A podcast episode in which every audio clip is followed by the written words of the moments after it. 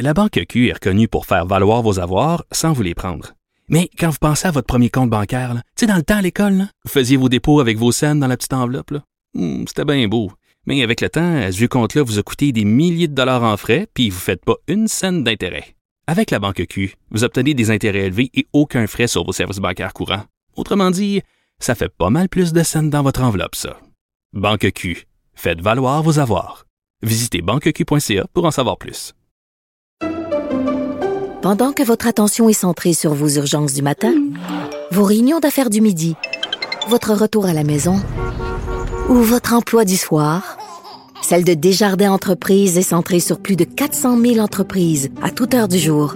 Grâce à notre connaissance des secteurs d'activité et à notre accompagnement spécialisé, nous aidons les entrepreneurs à relever chaque défi pour qu'ils puissent rester centrés sur ce qui compte, le développement de leur entreprise. Il ne mord pas à l'hameçon des fausses nouvelles. Mario Dumont a de vraies bonnes sources. Alors, euh, une étude euh, qui est publiée par l'Institut économique de Montréal. Euh, le thème, la taille de l'État québécois. Évidemment, un institut qui est davantage de droite économique, qui s'intéresse à, la, prospérité, aux enjeux qui sont liés à la prospérité, et qui considère que la taille de l'État n'est pas toujours un facteur de, de prospérité, d'avoir un gros État, un gros gouvernement. si vous regardez dans l'ensemble des pays ou des régimes communistes qui sont à l'extrême de ce chapitre-là, c'est pas nécessairement générateur de prospérité mais ce qui est intéressant dans l'étude, et c'est là que j'arrive, c'est qu'on l'a euh, établi, on l'a fait avec des périodes de temps associées à des premiers ministres. Donc, euh, euh, l'ère Bourassa, l'ère Charret, l'ère Parizeau, l'ère Couillard, l'ère ben, présentement l'ère Legault. Donc on a vraiment classé à savoir est-ce que pendant leur mandat, pendant leur période au pouvoir, la taille de l'État, la place de l'État dans l'économie s'est accrue? Ou est-ce qu'elle a décru? L'auteur de l'étude est avec nous, Vincent Gelozo. Bonjour. Bonjour. Euh, et euh, ben, euh, est-ce que notre premier ministre actuel est un premier ministre économe de, droite économique qui réduit la place de l'État dans l'économie? si on regarde la vitesse à laquelle les dépenses ont augmenté, soit par tête de pipe ajustée par l'inflation ou relativement à la taille de l'économie? La réponse est euh, non catégorique. En fait, sur euh, sur les, premiers ministres qu'on peut évaluer, les 14 premiers ministres qui sont restés plus d'un an euh, au pouvoir depuis 1944. Euh, M. Legault arrive en douzième position sur sur les 14, derrière euh, M. Jean Lesage et le premier mandat de, Robert Bourassa, soit 1960 à, 66 M. Lesage et 1970 à 76 pour pour M. Bourassa. Donc, la période 2018-2022, le premier mandat de François Legault était la période, euh, après les deux, la Révolution tranquille, puis là, les premières années Bourassa, la plus forte période d'accroissement de la taille de l'État. Exactement.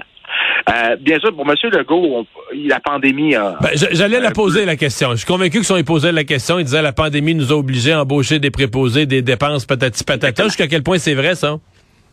Euh, c'est une grosse partie de la chose, mais par contre, on a une année au complet d'exercice budgétaire du gouvernement Legault. Et le gouvernement Legault, euh, son prédécesseur, était un de ceux qui était dans le top 3, non pas dans le bas 3. Euh, Monsieur Couillard est en fait celui qui a la troisième meilleure, deuxième meilleure performance, excusez-moi, parmi les, les, 14 premiers ministres. Euh, et euh, dans l'année qui a suivi euh, son, son arrivée au pouvoir, M. Legault avait déjà recommencé à augmenter les dépenses. Si on s'était arrêté seulement à, à, la pré-pandémie, M. Legault serait un premier ministre qui est au milieu du paquet, sans être exceptionnel, sans être Hmm. Euh, donc mais là, là vous me parlez du gouvernement Couillard, mais, mais dans, dans notre imaginaire collectif, vous êtes lui, c'est un des meilleurs au niveau de... Euh, est-ce qu'il a réduit la taille de l'État dans l'économie ou il l'a juste moins augmenté? En fait, ce qui s'est passé, c'est que M. Couillard, il y a deux manières de réduire euh, la taille de l'État. On peut faire ce que M. Bouchard a fait, qui est qu'on coupe les dépenses radicalement pendant une année et on les coupe sans, sans tenir compte de, de par tête de pipe ou par euh, qui que ce soit. Euh, et ensuite, on fait augmenter les dépenses à la même vitesse que le reste de l'économie. Ou on peut faire ce que M. Couillard a fait, qui est que on a gardé les dépenses publiques par personne euh, constantes, ajustées pour l'inflation, ce qui est nettement en dessous de la vitesse à laquelle croît l'économie. Donc, l'économie devance l'État à toute fin pratique. Et là, Donc, la place de l'État dans l'économie au bout de quatre ans a été réduite parce que l'économie a grossi puis l'État est resté stable. Exactement, même s'il n'y a pas eu de coupe de dépenses. Mais ça, là, ce qu'on vient de décrire, c'était l'austérité. Quand, quand M. Couillard a été battu en 2018, on lui reprochait l'austérité. Est-ce que est-ce que c'était l'austérité dans les faits?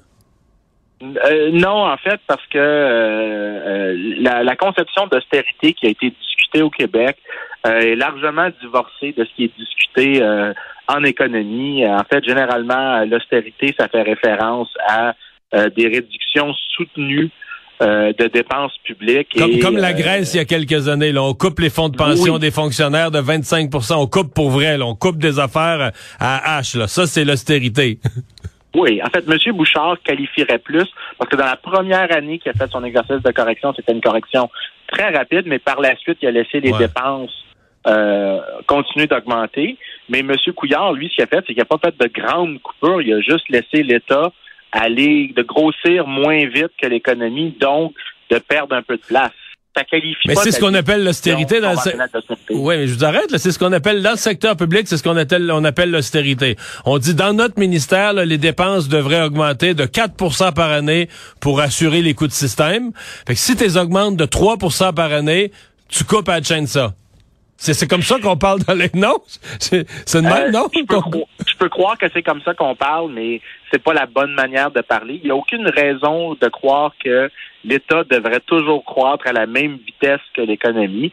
En fait, euh, les fonctions que l'État a tendance à occuper, c'est des fonctions qui devraient euh, diminuer avec la croissance économique parce que euh, l'État est capable, si on, voit la vision de l'État comme juste de soutenir l'activité économique privée, mais s'il est capable de bien le faire, l'activité économique privée devrait prendre davantage d'accélération relativement à l'État. Donc, l'État devrait perdre du poids plutôt que d'en hmm. prendre à travers le temps ou rester stable.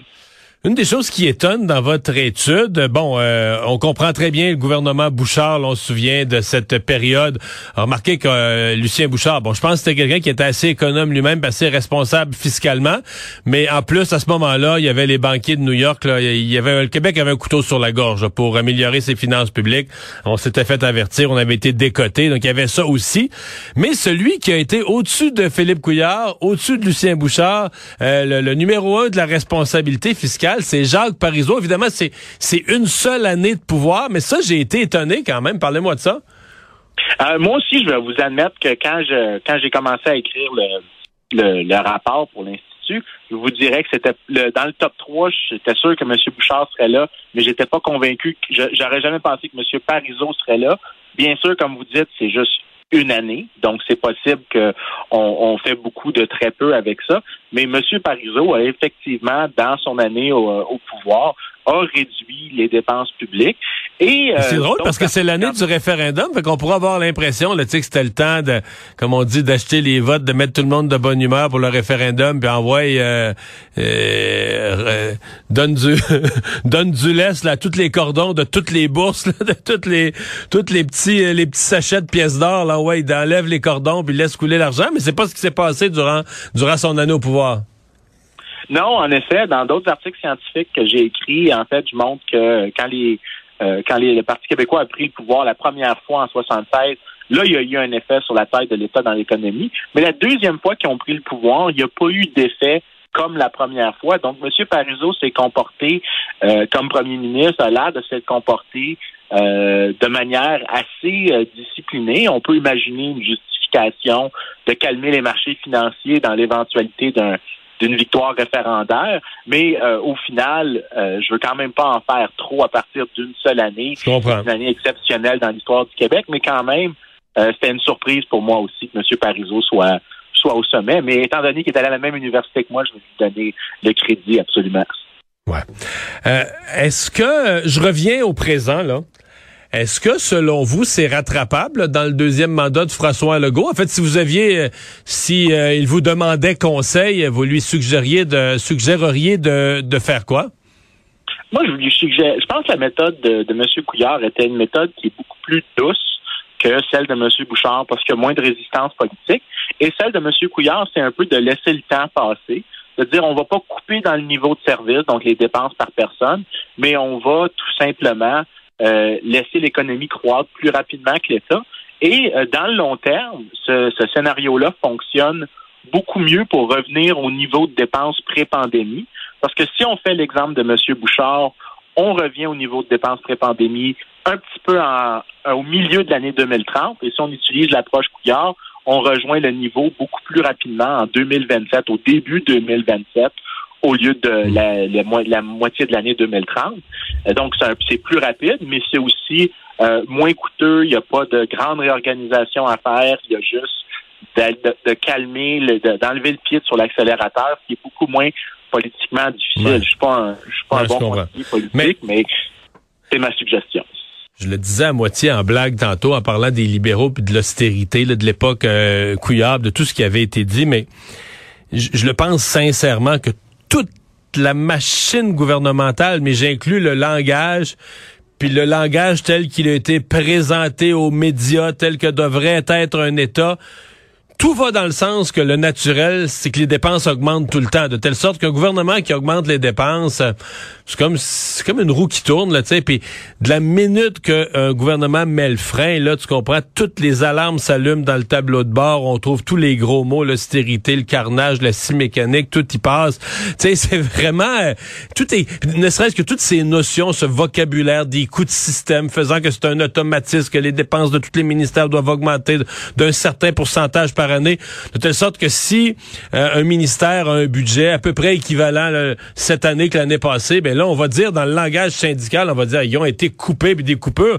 Toi, tu regardes les chiffres, tu dis, voyons, il y avait 200 millions l'année passée, puis ils ont 205 millions cette année. Comment ça? Ah, des coupures, c'est parce que vous comprenez pas, monsieur, les coûts de système, c'était supposé augmenter à 232, puis là, ça augmente juste à 205. Mais comprenez-vous que c'est, c'est, je sais pas vous, comme, comme universitaire ou comme expert, comment vous le voyez, mais moi, du point de vue de la communication politique, ça me fascine comment toute la machine, c'est comme une grosse, grosse, grosse, grosse roue qui tourne pour augmenter toujours plus les dépenses. Puis quand tu essayes de freiner ça, c'est toute une job. Là. Je peux pas, je, je, serais un très mauvais conseiller politique. Euh, parce que la, seule réponse que j'ai à, ce que vous dites, c'est que j'ai jamais compris cette justification-là, cette idée-là que euh, que les dépenses doivent augmenter automatiquement et j'ai jamais compris pourquoi euh, c'est un argument qui est souvent défendu. Euh, je comprends pas pourquoi le terme austérité a fonctionné alors qu'il y a personne dans ma profession qui utilise le terme comme il est utilisé sur la place publique. Ce que je peux vous dire, c'est que euh, il y a l'idée que l'État, bon, il y a des points où est-ce qu'on a un État qui est trop gros, on peut avoir un État qui est trop petit, mais le point que le Québec a présentement, quand on regarde la littérature, c'est clair que le Québec a un État probablement un peu trop gros relativement à ce qui pourrait maximiser le développement économique. Je ne dis pas de venir de passer d'un État qui fait à peu près maintenant presque 30% de l'économie, donc 28% de l'économie plus précisément, à zéro, mais quelque chose d'un petit peu plus bas, dont 20, 22, ce qui était le niveau qu'on observait au début des années 2000, serait probablement un niveau qui est plus susceptible d'encourager le développement économique du Québec euh, de manière soutenable. Vous voulez dire que, attendez un petit peu, là, au début des années 2000, donc mettons il y a, il y a 20 ans, le poids de l'État dans l'économie du Québec, c'était 20 à 22% puis aujourd'hui, c'est 28 Oui, aujourd'hui, c'est 28 là, Personne n'est conscient de ça. Là. Vous êtes le seul... Euh, vous êtes le seul au Québec et moi qui, qui, qui pense que je suis tout, j'étais pas j'avais l'impression, mettons, que ça s'était maintenu ou à peu près, avec des périodes un peu plus dépensières, des périodes un peu plus serrées comme M. Couillard.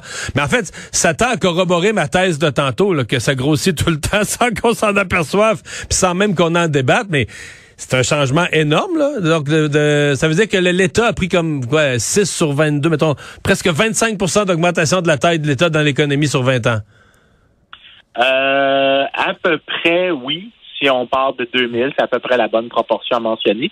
Puis c'est aussi à peu près le niveau historique qu'on observe depuis 1981. Donc, depuis 1981, l'État au Québec fluctue entre le plus bas étant presque 20 quelques pourcents et le plus haut 28. Il n'y a pas l'air d'avoir de tendance vers le bas. Il n'y a pas l'air d'avoir de tendance vers le haut dans le long terme, mais ça a l'air de juste stagner dans, dans cette fenêtre-là euh, de 20 à 28 euh, donc, c'est ça. Mm. Vincent Gelozo, merci d'avoir été là. Au revoir. Ça fait plaisir.